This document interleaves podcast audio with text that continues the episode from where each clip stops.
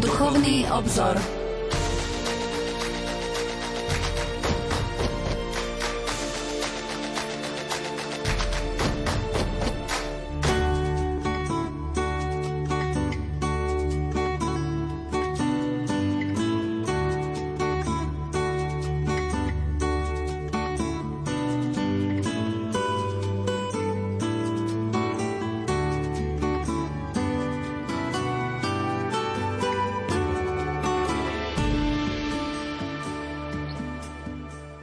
Požehnaný adventný útorkový večer, milí poslucháči.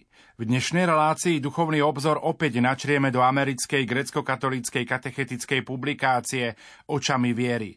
Téma dnešnej relácie je Svetý duch náš utešiteľ a darca života. Naším hostom bude kolega z náboženskej redakcie Jan Krupa. Pokojný dobrý večer a ničím nerušené počúvanie vám zo štúdia Rádia Lumen Prajú. Majster zvuku Marek Rimóci, hudobná redaktorka Diana Rauchová a moderátor Pavol Jurčaga.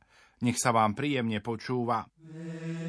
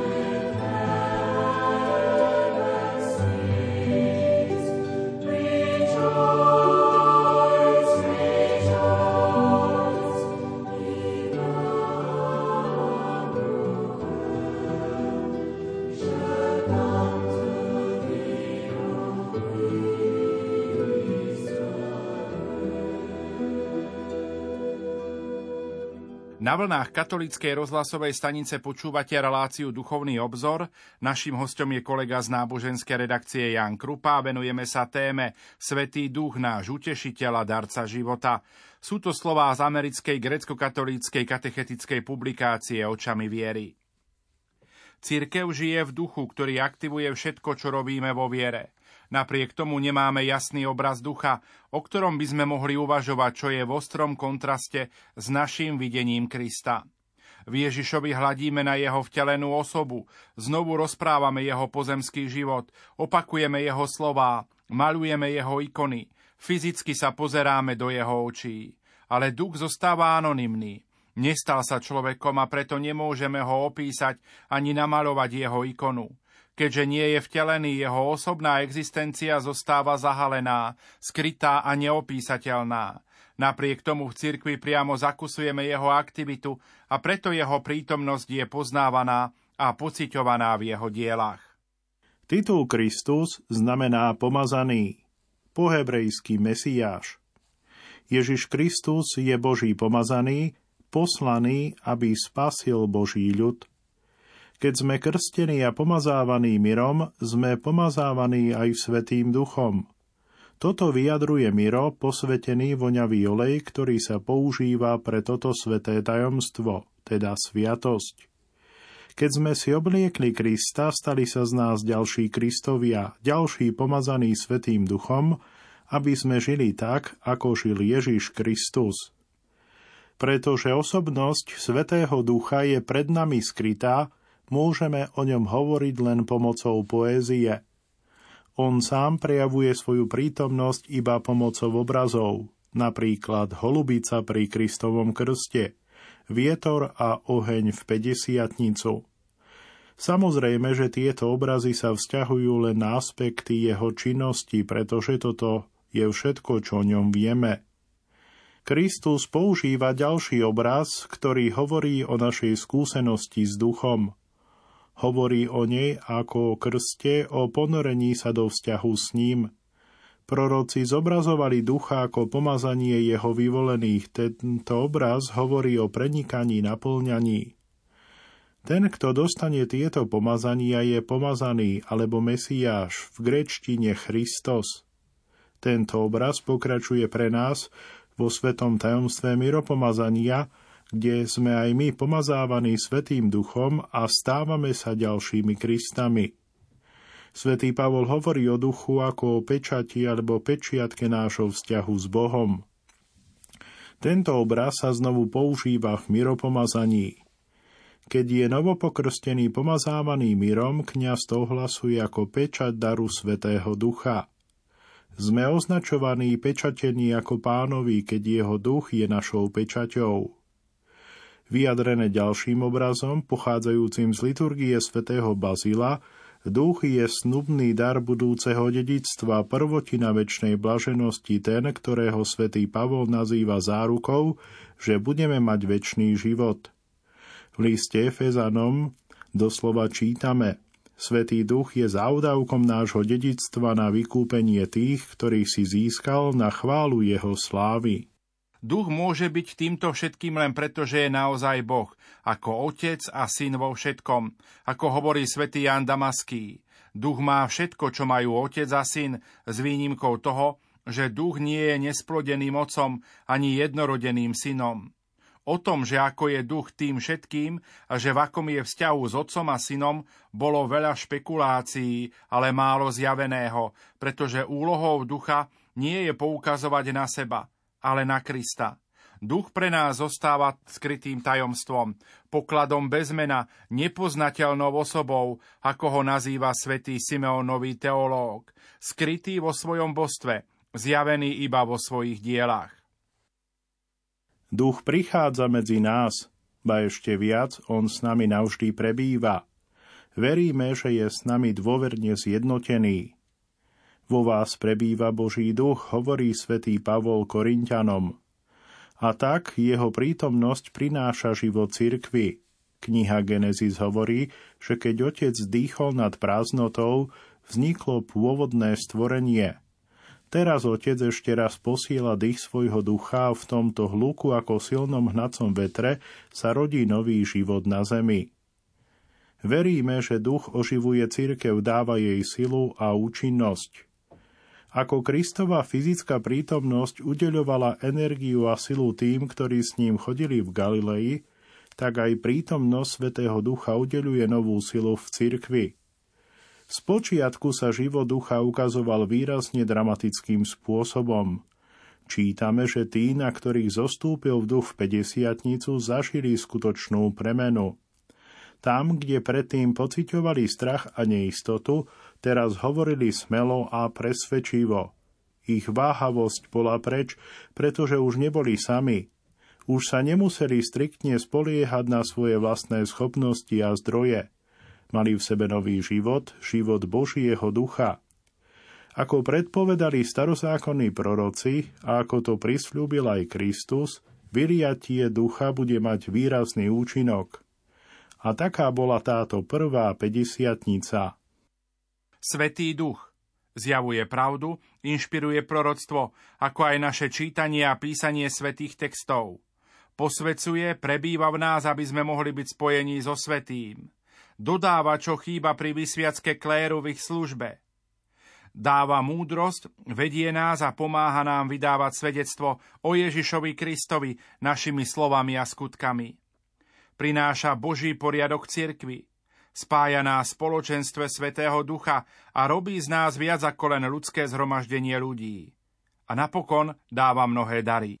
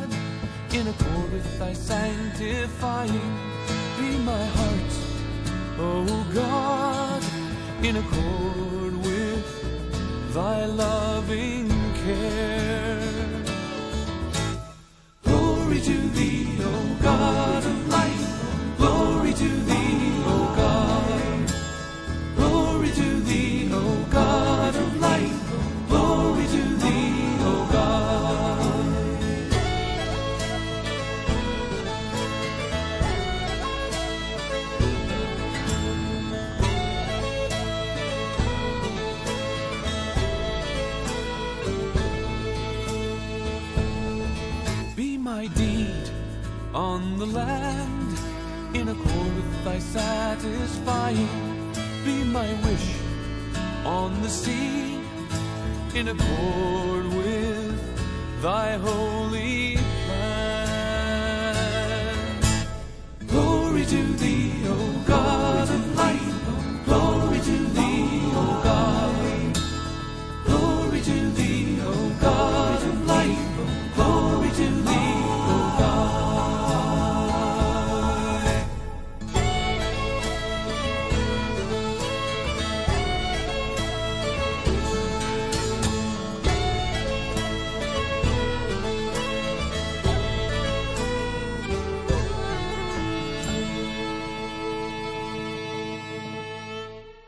Život ducha znamená pre církev veľa vecí. Duch je zdrojom všetkej svetosti, všetkej sily, všetkých darov, ktoré sú medzi nami. Svetý duch, ako hovoríme na nedelnej utierni, je zdrojom každého boského pokladu. A spoznávame, že jeho život v nás je zodpovedný za všetko dobro, ktoré je v cirkvi. Na večierni v 50 spievame tento verš, ktorý tak schopne vyjadruje našu úplnú závislosť od Neho vo všetkom. Svetý duch poskytuje každý dar.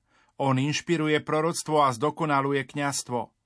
On dáva múdrosť nevzdelaným a premieňa jednoduchých rybárov na múdrych teológov. Skrze neho prichádza Boží poriadok do organizácie cirkvy. Sláva tebe, utešiteľu, ktorý si v prirodzenosti a vznešenosti rovný otcovi a synovi. Jeden z prvých darov Svetého Ducha prichádza ako výsledok Kristovho prisľúbenia. Kristus povedal apoštolom, že keď príde duch, umožní im pochopiť všetko o Ježišovi. On o mne vydá svedectvo, hovorí Ježiš, a pripomenie vám všetko, čo som vám povedal. A tak, keď duch príde, učeníkom je konečne umožnené dať to všetko dokopy. Začnú chápať, všetko, čím Kristus je a čo pre nás urobil. Udalosti, náuky, proroctvá, to všetko začne do seba zapadať a učeníci po prvý raz ohlasujú evanieliové posolstvo. Začínajú ho dovzdávať svojim vyučovaním nielen s vervou, ale aj s porozumením a pravdivo. Postupom času začali zapisovať toto posolstvo opäť vo Svetom duchu a církev v neskorších rokoch rozpozna prítomnosť ducha v týchto knihách a nazve ich inšpirovanými. Duch ďalej zjavuje Krista. Hnutie ducha v dejinách stavalo na apoštolskej skúsenosti, aby nám dalo náš obraz Krista – Duch pohýnal cirkevných otcov, autorov našich liturgických textov, zakladateľov našich ikonografických typov, aby vytvorili náš obraz pána. My vidíme Krista ich očami a v konečnom dôsledku očami ducha, ktorý svojou mocou oživil ich dielo. Prostredníctvom nich sa duch dotkol nespočetných generácií vrátane tej našej, aby urobil Krista známym nielen ako Nazareckého, ale aj ako pantokrátora, teda pána slávy. Tento rozvíjajúci sa obraz Krista je dielom ducha, ktorý nám stále odhaľuje hĺbky tajomstva Božej lásky. Svetý duch je duch pravdy, ktorý robí evanielium známym svetu. Duch je tiež darca života, z ktorého potečú prúdy milosti, aby osviežili celé stvorenie, aby ho priviedli k plnosti života. Od 50 v nás prebýva duch a dáva nám boský život, účasť na boskej prirodzenosti. A tak duch je našim posvedcovateľom, ktorý nás spája so svetým, aby sme mohli byť premenení. Ako cirkev sme svetý národ, spoločenstvo svetých, spoločenstvo ľudí, ktorí sú posvetení pôsobením Božieho ducha. Duch je zdrojom svetosti pre cirkev najviac v liturgickom zhromaždení. Keď sa cirkev schádza v Kristovi na bohoslúžbu, duch pôsobí, aby sprítomnil Božie kráľovstvo na zemi. Milosťou ducha bohoslužobné zhromaždenie najplnšie vyjadruje, čo to znamená byť cirkvou. Jeden ľud v Kristovi, stojaci pred Otcom v spoločenstve Svetého Ducha. Bez Svetého Ducha by naše liturgické zhromaždenie bolo jednoducho stretnutím na samých na modlitbu. S duchom je v liturgickom zhromaždení sprítomnený a uskutočnený samotný Boží život. A tak prvou vecou, ktorú robíme v liturgickej službe, je vzývanie Svetého Ducha, zvyčajne hymnom Kráľu Nebeský. Modlíme sa, príď a prebývaj v nás, buď prítomný v našom zhromaždení a urob z neho viac, než len zbierku našich vlastných hlasov povznesených v modlitbe – urob z neho kanál svojho vlastného života. Veríme, že táto modlitba je vypočúvaná, keď je prednášaná vo viere, ako hovorí svätý Pavol. Duch prichádza na pomoc našej slabosti, lebo nevieme ani to, za čo sa máme modliť, ako treba. A sám duch sa prihovára za nás nevysloviteľnými vzdychmi. Milí poslucháči, po tomto prvom zvolaní sa zriedka kedy grécko-katolíci modlia k Svetému Duchu vo svojich bohoslužbách. Je to tak, lebo veria, že táto prvá modlitba bola vypočutá a teraz sa duch modlí s nimi a v nich vzývajú s dôverou samotného Otca, ktorý je zdrojom božstva, od ktorého pochádza aj Svetý Duch. Povedomie, že duch pôsobí uprostred nás, keď sa zhromažďujeme, je tiež dôvodom, prečo chápeme sveté tajomstvá ako vysoký bod kresťanskej bohoslužby. Veríme, že vo sviatostiach pôsobí duch, aby premienial veriacich významným spôsobom. Tieto sveté tajomstva nie sú len obradmi alebo ceremóniami, ktorými vyjadrujeme našu zbožnosť alebo vieru. Sú mystickými stretnutiami s Bohom, v ktorých duch naisto odpovedá na modlitbu cirkvy, aby sa dotkol veriacich svojou premieňajúcou božskou energiou. A zdá najprenikavejšie je to vyjadrené v maronickej liturgii, v ktorej diakon ohlasuje epiklézu, zvolanie ducha týmito slovami. Aká úžasná je táto chvíľa, moji milovaní. Svetý duch zostúpia a zatieni tento obetný dar, ktorý je pripravený pre naše posvetenie. Preto cirkevnú bohoslužbu a najmä sveté tajomstva chápeme ako udalosti, v ktorých duch pôsobí najpriamejšie, aby posvedcoval svoj ľud. A sign shall be given, a virgin will conceive. human baby bearing undiminished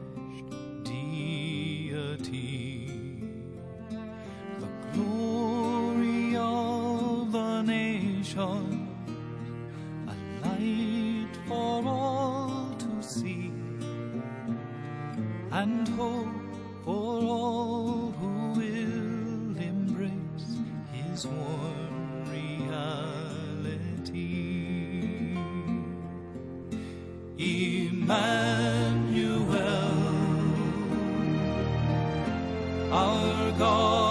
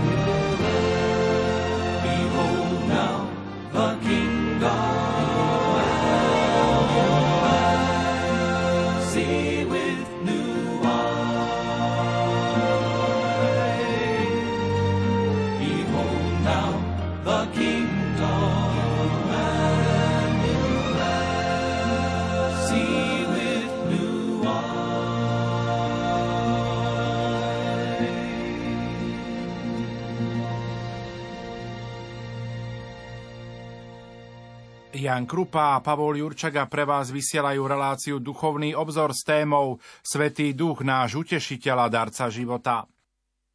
Duch pravdy a darca života cirkvi je tiež paraklét, ako nám hovorí Kristus. Toto grécke slovo, ktoré Evangelium používa na opis Svetého Ducha, je veľmi ťažké preložiť do modernej angličtiny. Bolo preložené ako utešiteľ, tešiteľ, obhajca alebo pomocník. A všetky tieto pomenovania naznačujú niečo z významu tohto slova. Paraklét v kultúre tej doby znamenal niekoho, kto bol na porúdzi, keď človek potreboval vedenie alebo pomoc. Paraklét sprevádzal, pozbudzoval a podporoval osobu podľa potreby. Dnes by sme na opis tejto úlohy použili slovo kauč. Duch vedie a povzbudzuje cirkev, keď sa táto usiluje slúžiť pánovi. Ako sme videli, paraklet stojí po boku apoštolov a cirkevných otcov, aby poskytoval vedenie pri formulovaní cirkevnej tradície. A tak, keď apoštoli posudzovali problém, či kresťania majú zachovávať židovské rituálne predpisy, mohli svoje rozhodnutie vyjadriť nasledujúcimi slovami. Svetý duch a my sme usúdili, že nebudeme na vás klásť nejaké iné bremeno okrem toho nevyhnutného. Apoštoli poznali ducha ako parakléta, ktorý bol s nimi ako ich vodca a obhajca. Spoliehali sa na jeho pomoc a rozpoznávali ju, keď prichádzala. Církev po nich sa naďalej spoliehala na usmerňujúcu pomoc ducha, aby riadil jej život. Církev hlavne vtedy, keď sa stretáva na konciloch a synodách, sa spolieha na vedenie duchom. Treba však povedať, že v priebehu cirkevných dejín k tomuto uvedomovaniu si vedenia Svetým duchom v konkrétnych situáciách dospievali tí, ktorí trávili svoj život v úzkom vzťahu s Bohom. A tak napríklad učitelia antiochískej cirkvi rozpoznali vedenie duchom, pretože s ním žili v dôvernom vzťahu. Ako slúžili pánovi a postili sa, povedal Svetý duch, a tak tam, kde církev pravidelne hľadala a nasledovala vedenie Svetým duchom, jej činy odrážali vedenie duchom a zostávajú pre nás milníkmi na kresťanskej ceste. Tam, kde sa veriaci snažili riadiť život cirkvy bez spojenia s Božím duchom, ich dielo nemalo trvácnosť. Duch vždy chránil církev pred úplným odpadnutím od pána. Avšak či jej aktivity sú alebo nie sú živé a naplnené Božím životom, to závisí od jej úmyselného uvedomovania si prítomnosti Božieho ducha. Metropolita Ignatius Hazim, neskorší patriarcha Ignác IV. Antiochísky, vo svojom slávnom príhovore k Svetovej rade cirkvi v roku 1968 ponúkol toto dojímavé vnímanie toho, čo nasleduje, keď sa cirkev spolieha na vedenie svojim paraklétom, teda Svetým duchom. Povedal, bez Svetého ducha Boh je veľmi ďaleko, Kristus zostáva v minulosti, Evangelium je mŕtvou literou, Cirkev je obyčajnou organizáciou, Autorita je záležitosťou nadvlády. Misia je záležitosťou propagandy. Liturgia je len evokáciou, kresťanský život je otrockou morálkou. Vo Svetom duchu je svet skriesený a stoná v pôrodných bolestiach z rodu kráľovstva. Je tam skriesený Kristus. Evangelium je prameňom života. Církev ukazuje život Najsvetejšej Trojice, autorita je oslobodzujúcou službou, misia je 50 liturgia je pamiatkou aj anticipáciou, ľudské konanie je zboštené. Duch pôsobí v cirkvi, aby zjavoval, posvedcoval a viedol mnohými spôsobmi. Robí to predovšetkým prostredníctvom konkrétnych darov, ktoré udeluje veriacim – Skutky apoštolov poukazujú na to, že v 50 sa každého človeka dotkol jeden z ohnivých jazykov. To pokračovalo v živote cirkvy, kde duch ponúka každému veriacemu iný dar, ale na spoločný účel, budovanie cirkvy. Na to dôrazne poukazuje svätý Pavol, keď Korintianom píše Dary milosti sú rozličné, ale duch je ten istý. Aj služby sú rozličné, ale pán je ten istý. A rozličné sú aj účinky, ale Boh, ktorý pôsobí všetko vo všetkých, je ten istý. Každý však dostáva prejavy ducha na všeobecný úžitok. Jeden dostáva skrze ducha slovo múdrosti, iný podľa toho istého ducha slovo poznania, iný vieru v tom istom duchu a iný v tom istom duchu dar uzdravovať, iný schopnosť robiť zázraky, iný prorokovať, iný rozlišovať duchov, iný dar rozličných jazykov a iný vysvetľovať jazyky. Ale toto všetko pôsobí jeden a ten istý duch, ktorý rozdeluje každému ako chce. Pavol ďalej vymenúva množstvo úloh a služieb v cirkvi, v ktorých sa tieto dary realizujú. Poznamenáva, že niektorí sú apoštolmi a niektorí prorokmi. Sú tam pastieri, učitelia, evangelisti, uzdravovatelia a divotvorcovia, tí, ktorí majú dar viesť alebo pomáhať, viesť druhých alebo hovoriť jazykmi. V tej či onej forme možno väčšinu týchto služieb nájsť v dnešnej cirkvi popri iných, ktoré vznikli od tých prvých dní. Žiadny z týchto darov alebo úloh nie je daný na osobné obohatenie človeka, ktorý ich dostáva – Existujú, aby pôsobili v harmónii pre budovanie celej komunity. Pavol prirovnáva túto zmes darov k fungovaniu našich vlastných tiel s mnohými časťami, z ktorých každá má odlišnú, ale komplementárnu funkciu. Každému bolo dané, aby pil z toho istého ducha v odlišnej miere, aby všetci mohli byť obohatení. A tak hoci sú tieto služobné dary používané v jednotlivcoch a jednotlivcami v Kristovom tele, v skutočnosti sa dávajú cirkvi ako celku.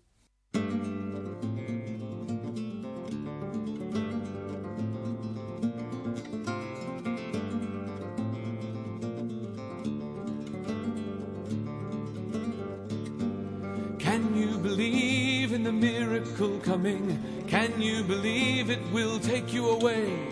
There will be living where once there was death. There will be new life in Jesus. Can you believe there is charity coming, the only law now that we've come to obey? There will be living where once there was death. There will be living in Jesus. Can you believe that the eagle will fly with the dove? Can you believe there's a rose in the race-fisted glove.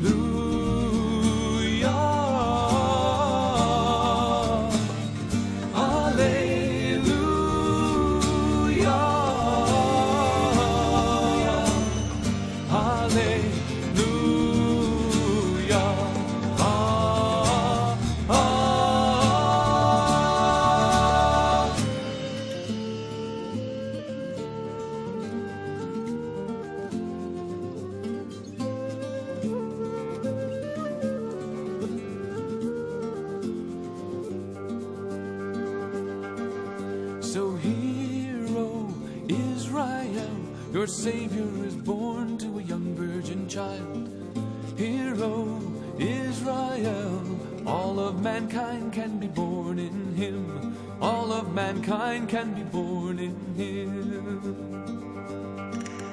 And Mary, Israel's child, born in the grace of the mighty Lord.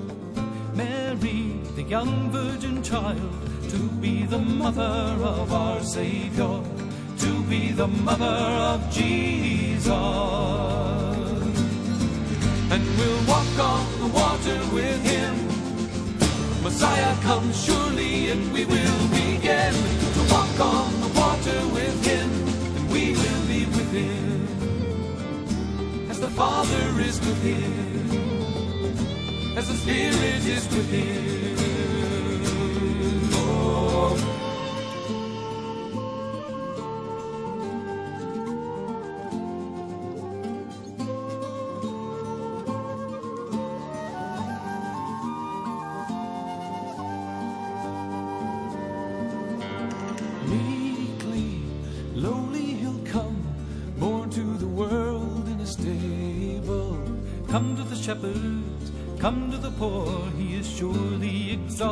Our King of kings. Surely exalted as our King of kings. And he will show forth the strength of his arm. He will scatter the proud in their own conceit. He will cast down the kings from the thrones and lift up the meek and the lowly. Lift up the meek and the lowly. And we'll walk on the water. Messiah comes surely, and we will begin to walk on the water with him, and we will be with him as the Father is with him, as the Spirit is with him. Oh, he has come. Messiah has come.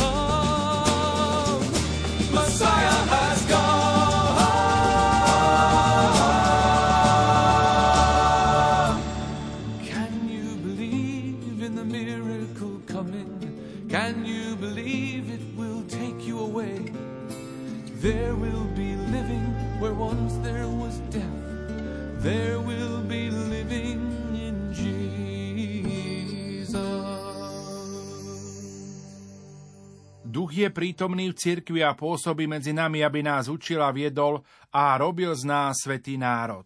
Duch však neprebýva v abstraktnej cirkvi, ktorá je nejakým spôsobom odlišná od nás, jej členov. Duch prebýva medzi nami a tiež v nás, ktorí sme ním boli osobne zapečatení v miropomazaní. Preto svätý Pavol mohol hovoriť o celom spoločenstve, ale aj o jednotlivých veriacich ako o chráme Svetého Ducha. Duch udeluje dary každému veriacemu, v ktorom prebýva. A najzákladnejším z nich je samotná viera. Celý proces, ktorým prichádzame odovzdať seba, celý svoj život Kristu Bohu, sa deje na podnet Božieho ducha. Svetý Pavol nás uistuje, nik nemôže povedať Ježiš je pán, iba ak vo Svetom duchu. Len vďaka duchu, ktorý v nás pôsobí, sa môžeme naučiť chápať Ježiša ako pána, či už sveta, alebo nášho najvnútornejšieho ja. Duch nám umožňuje, aby sme si uvedomili hriech, aby sme pochopili, že Božia láska je mocnejšia ako náš hriech. Svetý duch nás jednocuje s Kristom, prináša nám odpustenie a dvíha nás, aby sme boli a aby sme vedeli, že teraz sme synmi a dcérami nášho Otca v nebi. V tomto procese viery dospievame k videniu, že sme hriešníci. Uvedomujeme si, že zatiaľ čo Boh je všesvetý, my celkom určite nie, či už je v našich sklonoch, túžbách alebo skutkoch. Keď sme v duchu, rozvíjame uvedomovanie si toho, čo hriech skutočne je v našej spoločnosti aj v nás samých. Začíname vidieť potrebu stráviť zvyšok našich životov v pokáni a neustálom zaostrení na seba, aby sme boli vhodnejšími chrámami ducha. Rásť vo viere znamená rásť aj v chápaní našej padlej prirodzenosti. S týmto uvedomovaním si hriechu je spojené uvedomenie si, že je nám odpustené v Kristovi. Aj toto vnímanie je darom Svetého Ducha. Dôvera a istota, že Božia láska k nám prevažuje nad našou hriešnosťou, prichádza, keď v nás pôsobí duch. Upovedomuje nás, čo to znamená byť v Kristovi. Keď sme zjednotení s ním, je nám odpustené a sme povýšení do kategórie detí nebeského Otca. Pavol v liste Rimanom píše, všetci, ktorých vedie Boží duch, sú Božími synmi, lebo ste nedostali ducha otroctva, aby ste sa museli zasa báť, ale dostali ste ducha adoptívneho synovstva, ktorom voláme Abba Oče. Sám duch spolu s našim duchom dosvedčuje, že sme Božie deti. Týmto prvým darom ducha každému veriacemu je teda uvedomovanie si toho, k čomu sme povolaní v Kristovi a povzbudenie, aby sme odpovedali vo viere na tento veľký dar. Hlboké poznanie, že nás Boh miloval v Kristovi a že odpúšťa napriek našej hriešnosti nás víta do dôverného vzťahu s ním, to je ten prvý dar ducha nám. Rast vo viere sa uskutočňuje predovšetkým prostredníctvom modlitby, ktorá je takisto darom ducha. Ak rozvíjame modlitbový život, zistujeme, aký nedostatočný sme vo vyjadrovaní našej vďaky a našich potrieb Bohu. Takisto tu sme videli pôsobiť ducha. Ako píše Pavol v liste Rimanom. Duch prichádza na pomoc našej slabosti, lebo nevieme ani to, za čo sa máme modliť ako treba. A sám duch sa prihovára za nás, nevysloviteľnými vzdychmi a ten, ktorý skúma srdcia vie, po čom duch túži, že sa prihovára za svetých, ako sa páči Bohu. Nemodlíme sa sami. Duch doplňuje to, čo je potrebné v našej modlitbe. Neexistuje jazda utešenejší dar, ktorý duch ponúka ako tento. Uvedomenie si, že on je v našej modlitbe tak, ako je v nás jednotlivo, ale aj v spoločenstve. Možno tie chvíle, keď sa naša modlitba javí nevypočutá, sú v skutočnosti duchom, ktorý ju presmerúva do súladu s Božou vôľou. Ježišova modlitba a zná najobľúbenejšia osobná modlitba v byzantskej tradícii sa vo veľkej miere opiera o oživujúcu prítomnosť ducha. V tejto modlitbe nevyjadrujeme nejakú individuálnu kreativitu alebo osobnú citlivosť. Len jednoducho znova a znova opakujeme Pane Ježišu Kriste, Synu Boží, zmiluj sa nado mnou hriešným. A duch sa v nás hýbe, aby nám daroval pokoj, keď uznávame, kto je Pán a kto sme my pred ním. Ďalším z darov ducha, zamýšľaný pre všetkých veriacich, je láska, ktorú svätý Pavol nazýva najväčším zo všetkých darov. Proroctvá prestanú, jazyky utíchnu, poznanie pominie, tieto dary, ktoré sa dávajú z času na čas na budovanie cirkvy, nemusia trvať. Láska, ktorá je darom daným pre osobný rast veriacich, má trvať väčšine. Láska je hlavným znakom prítomnosti ducha v nás. Bez tohto znaku je akýkoľvek iný duchovný prejav prázdny a možno ho spochybniť. Láska robí autentickým každý skutok kresťanskej zbožnosti alebo oddanosti, absencia lásky ich robí nekompletnými. Tí, ktorí sa učia dôverovať pánovi, žiť v duchu, milovať jeho meno, odrážajú tieto vlastnosti vo svojom spôsobe života. Prostredníctvom ducha v sebe rozvíjajú vlastnosti, ktoré poukazujú skôr na jeho prítomnosť, než na vplyv sekulárnej kultúry, v ktorej žijeme. V Pavlovom liste Galatianom čítame a skutky tela sú zjavné, je to smilstvo, nečistota, chlípnosť, modloslužba, čary, nepriateľstva, sváry, žiarlivosť, hnevy, zvady, rozbroje, rozkory, závisť, opilstvo, hýrenie a im podobné. O tomto vám vopred hovorím, ako som už povedal, že tí, čo robia takéto veci, nedosiahnu Božie kráľovstvo ale ovocie ducha je láska, radosť, pokoj, zhovievavosť, láskavosť, dobrota, vernosť, miernosť, zdržanlivosť. Ak žijeme v duchu, podľa ducha aj konajme. Duch prináša ovocie v tých, ktorí odpovedajú na jeho dary. Podobne ako rozsievač v Kristovom podobenstve, tak aj duch oslovuje a obdarúva všetkých členov spoločenstva – tam, kde semená daru ducha nájdu vnímavé srdcia a mysle, zakorenia sa a premenia spôsob života veriacich, manifestujúc dary, ktoré uvádza svätý Pavol. Toto spoločné pôsobenie Svetého Ducha a veriaceho cirkevní otcovia nazývali synergia alebo spolupráca. Dary musia prísť od Boha, odpoveď musí prísť od osoby, ktorej sa dávajú. Boh nikoho nenúti prijať alebo používať jeho dary. Ako hovorí svätý Atanás, prijatím ducha nestrácame našu vlastnú ľudskú prirodzenosť, ale sila daru sa uvoľňuje len v tých, ktorí plne príjmajú darcu vo svojich životoch. Svetý Gregor Nisky dobre opísal túto mystickú vzájomnú súčinnosť. Božia milosť nedokáže navštíviť tých, ktorí utekajú pred spasením. Ani ľudská cnosť nemá takú silu, aby bola sama o sebe dostačujúca pozdvihnúť k autentickému životu tie duše, ktoré sú nedotknuté milosťou. Ale keď sa spravodlivosť skutkov a milosť ducha spoja v tej istej duši, dokážu ju naplniť požehnaným životom.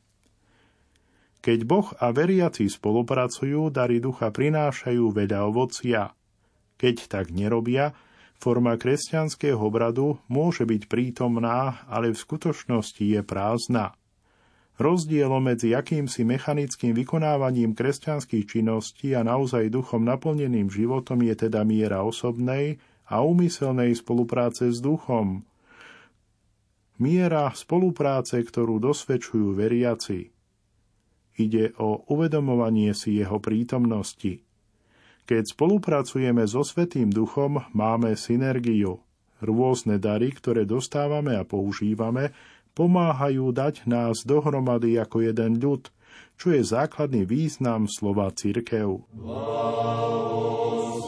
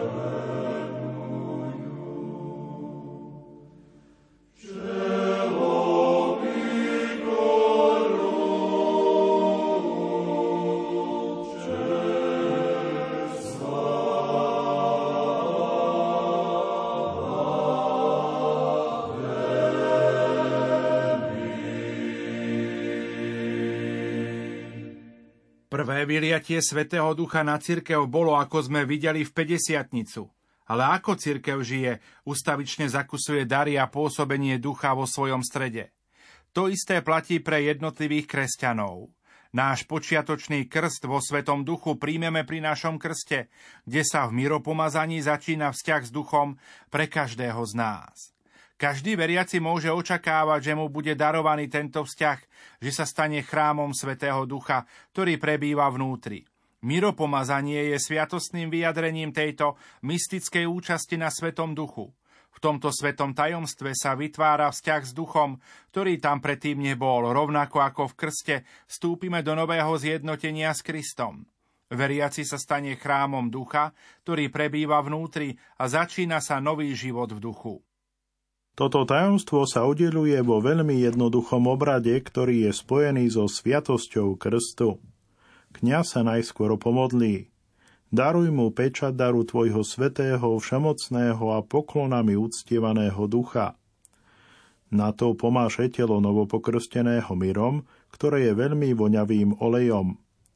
Miro bolo zavedené v ranej cirkvi, aby predstavovalo prenikajúcu prítomnosť ducha – ako je Ježiš Kristus pomazaným, pretože ho preniká Boží duch, tak aj my sa staneme ďalšími Kristami, ďalšími pomazanými, keď sme pomazaní mirom.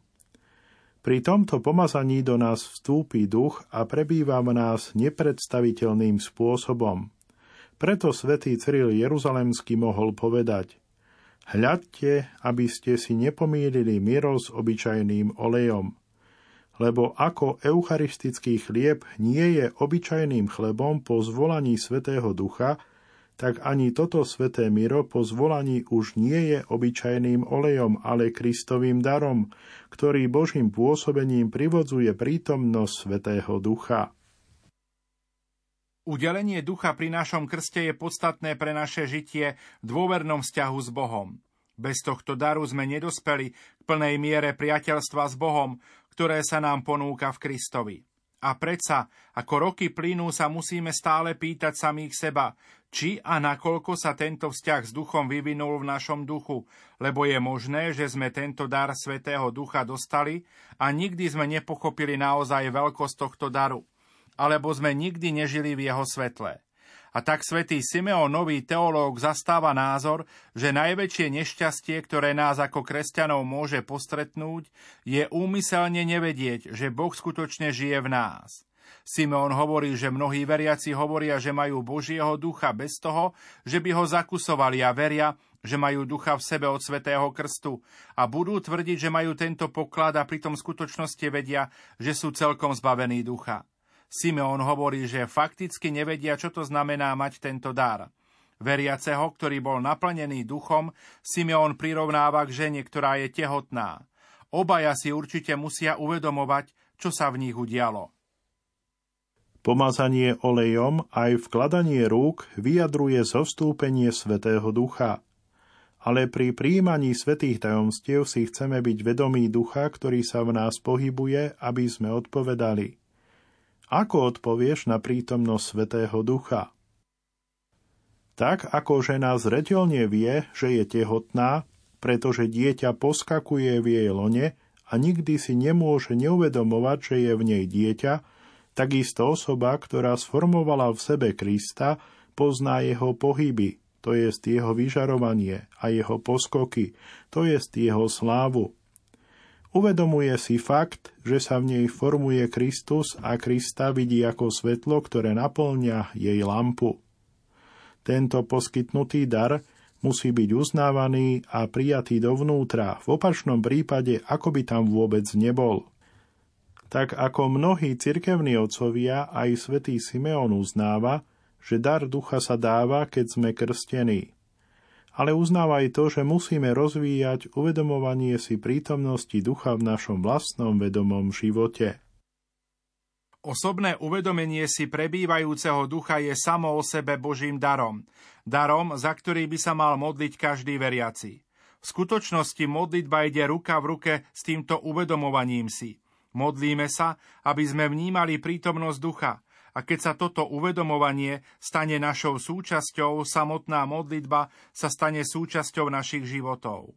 Keď hlboko vieme, že je v nás prítomný Boží duch, komunikácia s Bohom sa stane skôr radosťou a dobrodružstvom než bremenom, ktorým je pre toľkých kresťanov. Svetý Makários veľký prirovnáva prekvitajúci vzťah s prebývajúcim duchom k manželstvu. Je to ako žena, ktorá keď uzavrie manželstvo s manželom, je s ním jedno, hovorí Makários. Podobné je spoločenstvo so Svetým duchom, stane sa jedným duchom. Kto sa spája s pánom, je s ním jeden duch. Stať sa jedným duchom s pánom je teda cieľom aj umožnením celého kresťanského života, najmä modlitby.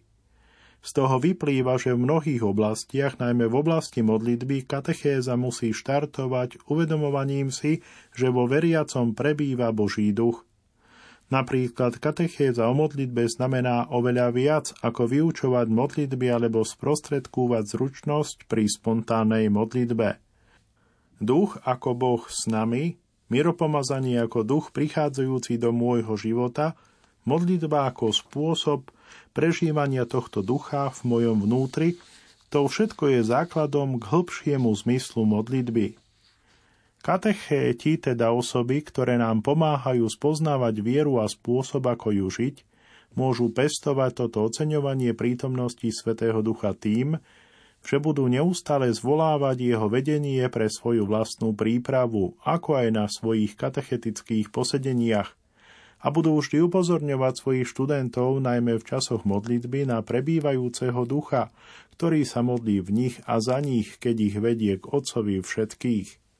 Ako píše Pavol v liste Rimanom, aj duch prichádza na pomoc našej slabosti, lebo nevieme ani to, za čo sa máme modliť ako treba. A sám duch sa prihovára za nás nevysloviteľnými vzdychmi. A ten, ktorý skúma srdcia, vie, po čom duch túži, že sa prihovára za svetých, ako sa páči Bohu.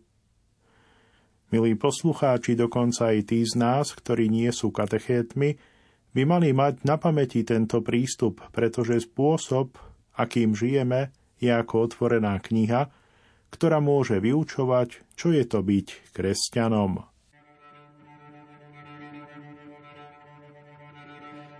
Hear us calling, you hear us calling, Abba Father. You hear us calling, you hear us calling, Abba, Father. Lord, have mercy. Christ, have mercy.